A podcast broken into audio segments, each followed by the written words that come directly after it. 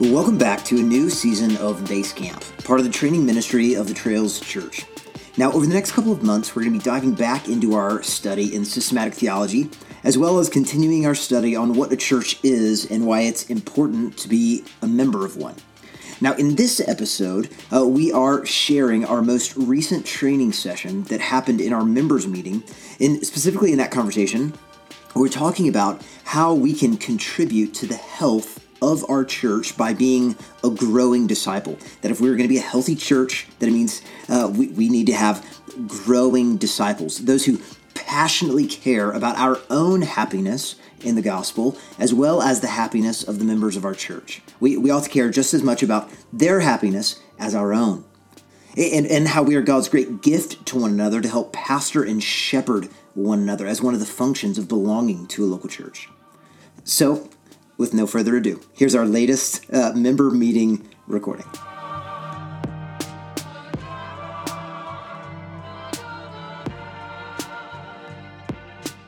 Bit of time. How do we help disciple, equip, encourage you in the gospel so that you can go as a disciple of Christ um, and, and go out uh, healthily um, and, and see maybe what God could be doing in your life to help build into others. Uh, and so we want to really take seriously that call to uh, help equip you and disciple you. That's also why we walk through verses of the Bible like that. I grew up in a church that never walked through verses of the Bible like that at all.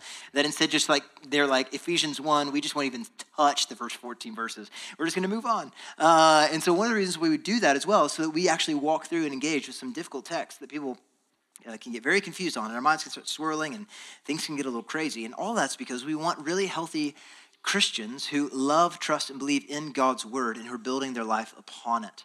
Um, also, one of the things that we love to give away that book, um, What is a, a, Healthy Church, and then what is a healthy church member, uh, is to know in the future even uh, what churches to avoid if you're looking at joining one and you're like, oh, they are very unhealthy. I do not want to be there. Um, or what churches to partner with. Like as some of our kids grow up and they, they go to university somewhere else, one of my aims is that as they would do so, that we've done a great job of teaching and training them, this is what a good, healthy church looks like.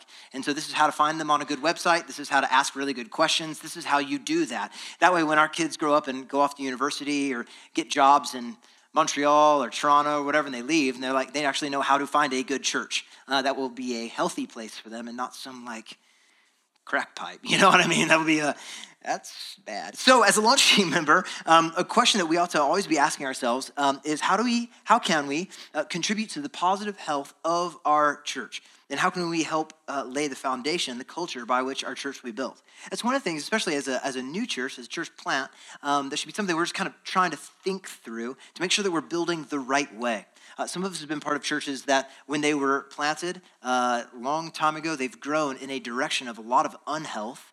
So now we have a chance to like, all right, let's how do we how do we be healthy? How do we lay a good, solid gospel foundation so that decades from now, generations from now, our great great grandchildren uh, won't look and say, Oh, do you remember when that church once was faithful to the gospel and believed in God's word? That was great what happened to those people? Um, and so we would need to be constantly looking back into God's word, constantly studying the gospel, and constantly plunging ourselves and asking kind of questions like this. And so these are great questions to ask because healthy churches aren't just produced by healthy uh, preaching or really good ministry programs like kids or youth or something like that. No, instead, as we saw in our book, uh, What is a Healthy Church Member? The health of the local church depends on the willingness of its members to do a couple of things. Firstly, to inspect their hearts, then to correct their thinking, and then apply their hands to the work of ministry, which means that our church will be healthy as we, as launch team members, strive for personal health and corporate health. And so that book outlines a lot of ways for us to inspect our hearts. And for this little meeting, we're going to be focusing on chapter eight, not the whole thing, but just a little bit of it. And in that chapter, talks about how uh, a healthy church member is a growing disciple. Because if we want to be healthy as a church, it means that one of the things that we ought to be doing is striving for personal health. We have this concern for our own personal growth in the gospel and in the word, and corporate health. We, we have this desire, this concern for the growth of other members in our church. Right? This is not just like siloed Christianity, but this is us as God's people shepherding and caring for one another really well. And one of the things that I've been the most encouraged actually, uh, in the life of our church is seeing how we do this really well for such a young church. Like when Samantha and I walked through our miscarriage like six weeks ago, like y'all loved us well. There wasn't any of this like weird, like, man, the Lord will get you next time, double blessing next time, and hey, be better. You know, there's none of that. There's just crying and weeping and hugging and is, is, is this beautiful thing that, like, I, I was talking with Darren about this yesterday. I haven't experienced this kind of Christian community, I don't think, at almost any point in my life. Uh, and so it's, it's this really cool thing. Uh, and I'm just like, yes and amen. Let's, let's keep that up. Uh, if we have more of that, that would be great.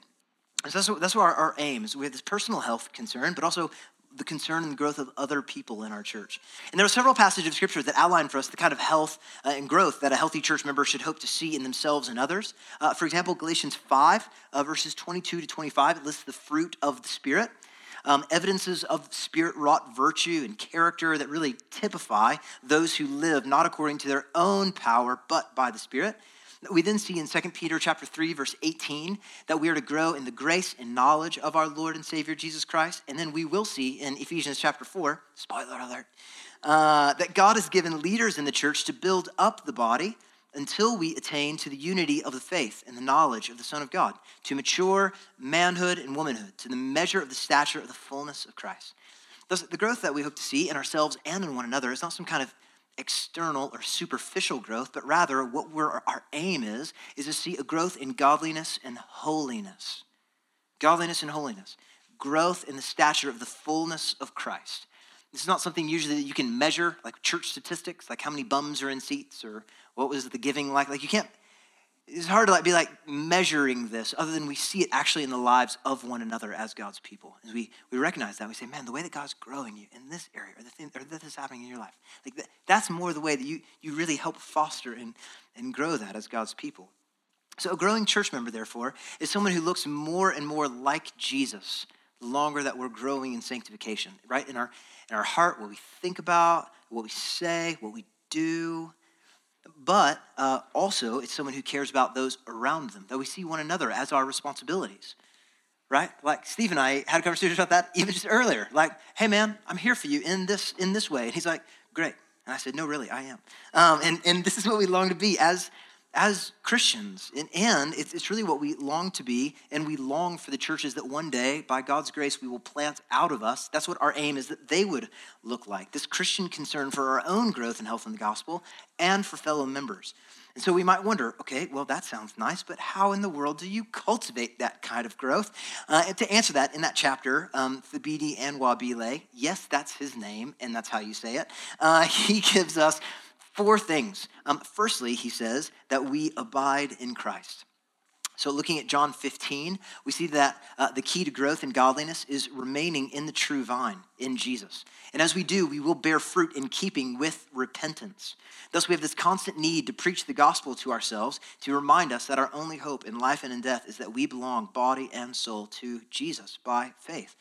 And this is why we remind one another of the gospel so often in small groups and as we pray for one another if, if I've ever been around you and prayed for you, the, the one thing is like Aaron Boswell guarantee in prayer is I'm going to thank God for your salvation every single time because it is a miracle. Uh, and so I'm reminding myself, I'm reminding you, praise God, He saved you. That's wild. That's also why at all of our gatherings, we always talk about the Gospels because we're so often to run away into, as Paul warns Titus, into all kinds of foolish controversies and genealogies and dissensions and quarrels about laws that are unprofitable and worthless. There's a lot of things like that that happen in church life. Amen? Amen. See, more modern day stuff for us might be people that get like really focused in on like numerology or like end time prophecies. That, that real Christian maturity is found there. And yet, what we see is that actually it's abiding in Christ and abiding in His Word that is the essential, proper Christian discipleship and growth. So we abide in Christ. Secondly, we use the ordinary means of grace. Now, if that's a new phrase to you, uh, most, most Christians here in Winnipeg, we, we believe that, that advancement, maybe in spiritual maturity, must come through extraordinary breakthrough experiences. Right? For them, it's kind of like the fanatical or the fantastical or the wonderful is what produces growth. Those we just noted from John 15, it's actually the normal, everyday, ordinary means of grace that, that ordinarily produces growth and maturity. Think about your relationship with your spouse. Like those everyday interactions that you have, every day thinking about them, asking how they're doing, praying with them or for them, picking them up flowers and bringing it to them, gentlemen. Uh, it's, it's, it's these things that we do, that, these little things that over the long haul, it's not these, like, I don't talk to my wife for six months, then we go on a two week vacation to the Dominican Republic, and then we come back and I don't talk to her for six months. It's these normal, everyday, ordinary things. And that's what keeps people from walking away from the Lord. See, while the, while the sensational and extraordinary can and often does lead people astray, the word, properly taught and understood, it will never lead us astray. Thus, the ordinary means of grace include the study of God's word, participation in the ordinances like baptism and communion, along with not forsaking the gathering together of saints and prayer. Now, thirdly, uh, thirdly, participate in the local church. Hebrews 10:25 instructs us not to neglect the assembly of the saints. Instead, we're to gather and encourage one another more and more as we await Jesus' return. And, and, our assembling is meant for our edification, for building us up and growth as Christians. And neglecting to participate in the corporate life of the church or failing to actively serve and be served is a surefire way to just limit our growth. It's just going to limit it. It's not going to mean it's impossible because uh, by God's kindness, some people are sent out as missionaries in foreign countries, and they're the only Christian they know for miles and miles and miles and miles and miles. They can still grow in their faith. Yes, but normatively, that's not how we grow as Christians. We need one another. We, we need, as we're praying for one another, as we're talking with one another, as we're opening the word to one another, as we're in each other's lives, this slow formational growth that we have in one another's lives. That, by the way, is also why we have three different guys that normatively preach here, is because I realize that if all you ever hear from in the gospel and preaching is me, you're going to start sounding like me, which you shouldn't, uh, and uh, you're going to have some of the very same sins and things that I have, because I naturally will shy away from certain topics that Matt and Nino will just go right in on. Uh, and I'm like, oh, praise God for you. And so we, we have this, this growth, actually, even in our preaching, because we realize that, that as we hear God's word from different voices, from different people, God will actually use that in our lives to build us up actually as his people. And the end growth is growth and discipleship. That's the whole aim even of our of our gathering. Fourthly, we look to Jesus' coming. So, so we grow in holiness by meditating upon and looking forward to the coming of Jesus. As most of the New Testament references of Jesus' return are connected to some exhortation to holiness and purity. You ever realize that? As you're reading through, they're talking about Jesus' return, it's always like, so be what? Like, keep watch, be on guard, don't have this kind of sin. He's coming, get ready. People get ready. Jesus is. Uh, no, no, no. Yes, uh, which, makes sense, really. I mean, if Jesus is coming back, if the days are getting closer and to that time that's been appointed by the Father, then we ought to measure our days. We have to measure them to make the best use of them and put away sin and be more faithful as his saints. Thus, our yearning to be with Jesus and to see Jesus uh, glorified is, is intended to make us more like Jesus as well in holiness. Thus, in this way, we look forward to Christ, and, and it produces also this, this growth in our lives. So, Thabiti says, the healthy church member is a growing church member. Specifically, she or he is a church member that grows in Christ likeness. Sorry that it's weird. Holiness and maturity. That maturity and holiness are developed in dependence upon Christ, his word, and others in the local church. So, I want to ask God that He would actually do that in our church. Uh, and then we'll move on into the next part of our meeting. So let's pray and ask God actually to do that. So, Father, I do pray that. I pray that I pray that you would continue to help us by your Spirit to be growing disciples. We know that you are the only one who can bring true growth in our own lives and those around us. And so, so we ask that you would continue by your great kindness to grow us into maturity as we abide in Christ. I pray that, that we would get into your word, that we would participate in our church by using our gifts and taking the responsibility to care for one another's souls seriously. And we look forward to Jesus' coming. And may we be faithful until the day of your appearing. Keep us faithful by your Spirit through grace. I love you and ask these things in Jesus' name. Amen. And so one of the other things we do during these meetings uh, is give some kind of brief financial updates on where we are at as a ministry. So I'll do that briefly. Now, if you were around, uh, newer around uh, church budgets and church planting, uh, typically what happens in a church plant, uh, which we are, we're just over two years old, uh, is that a church planter raises a whole lot of money whole whack of money uh, from churches and families so that a lot of their salary and ministry budget is covered for the first couple of years while the church is getting set up and started and running. That way, they're not a burden onto the life of the church. And so, when we were moving here, that's what we did. Uh, I would just knock on a bunch of doors and talk to a whole lot of random people, and I'm like, "Do you want to give money to Jesus?" Um, and uh, and, and uh, what we typically know within church planting is it takes about five years for a church plant to become self sufficient, to where the church can provide, pay for its own bills, basically. Um, and so before we moved here, one of the things that we were asking God for is an exorbitant amount of money for our launching costs, for sound system and legal stuff. We bought like 50 chairs when we first moved here, which is good because we ended up meeting in my basement for a while. Um, for staffing and ministry budget and all those things. And so when, before we were moving here, we were asking the Lord for our first two years of ministry for $250,000, which is a lot of money. And God provided every single penny of it. Every single one. It was wild. And, and the great thing, looking back onto that for, for our first, uh, ended up being really our first kind of year and a half to year and nine months or so, is that 2020 happened and we had no idea that was coming. And the number of friends that I knew that were dependent upon denominational support or network of churches support that were unable to do the things that they felt God was calling them to do, gathering, because they were afraid of losing funding was outrageous. The number of church planters I know that were told, you cannot do this, even if you want to, if you do, we'll pull all of your funding. And by God's great kindness, that was not a thought that Nino and I ever had.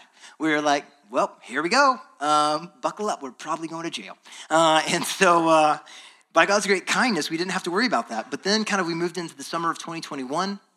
Uh, Nino went uh, off of staff and got a job at Skip the Dishes in the IT world. Uh, I started to take project management certificates through Google um, because we were so committed to being here and planting this church, and our church was just not anywhere near being financially able to do that at all. Uh, and then um, we began to have a few more people start attending our church when we were in the fourth season uh, and learning a little bit more about who we are as a ministry and wanting to partner with us as launch team members and regular attenders. And we began to see God provide. Um, it, this is do I have these numbers? Yes, I do. So from August to December, um, we saw God provide 56% uh, of what we needed in last August, 63 in September, 66 in October, 76 in November, and then December was 127%, which helped make up for some of the previous. Um, and so uh, that was really wild for us. I, I remember just talking to our members, and I'm like, I have no idea what the Lord is doing we were a year old, and you should never be at 127% when you're a year and two months old as a church. I have never heard of a church plant doing that, ever. Uh, in fact, I know church plants that are like eight or nine or 10 years old that are still not able to pay any of their bills. Uh, and I was just like, thanking God for his great. I was like, what is happening? Um, it was really cool. Then we just got into 2022. Uh, we continue to kind of see the same kind of trend happening. So our, our 2022 overall budget was 220,800, and we have steadily maintained that 70 to 80% giving range for the last four months, even while bringing on two additional staff, which is crazy. Now you might wonder, you're looking at these numbers and you're like, okay, so you've only been to 70 to 80% of your overall budget. Are you Justin Trudeau? Uh, how are you not making budget and yet still able to pay for all of our bills as a church and not go into debt? Well, as the lead pastor and church planter, that's my job, uh, is to raise financial support for us, both for my salary, but also to help us reach our ministry budget until we can, Lord willing, be able to get to that point where we're able to pay all of our bills on our own. Um, at that point, um, one of my great hopes and prayers uh, is that God would provide us a space as a church that we could either lease, that we could like start meeting on Sunday mornings, um, and that we could just have during the week to do a myriad of things. Um, but one of the things that we've talked about, that, like to the, to the elders with, and, and some of our uh, partners and friends, we were like discussing that through. One of the things we don't want to do is begin even processing through some of those things until we're at like 100% continuously and then able to think about that. Another thing I'd really love to do, if the Lord, I, I tell people this all the time. If you know anybody that's got six million, I have plans. Uh, I got plans. There's a building right over on Bishop right now. I'd go buy it tomorrow. Uh, it's the Home Run Sports over there. They want 4.7 for it, and I think we could re- get it, renovate it, make it doable uh, for about six million. So, if you know anybody, got the bat phone. Let me know. Um, and all the way from the beginning as well, Nino has also been raising support for our church. And then Charles actually is also now raising support to help cover some of his salary since we aren't able to help pay a full time salary for him. And so, one of my audacious prayers for us as ministry is that we're able to support ourselves fully through us as a ministry and then begin to explore getting church building or leasing or buying or something like that so that we can be owners, not renters. because um, in, our, in our world, um, oftentimes people are like, oh, you're a church plant and you're renting. Great. When you grow up and you're a big boy church, then I'll kind of be in. But right now, you're like this weird cult, like you're flying the cult flag, you're meeting on Sunday afternoons.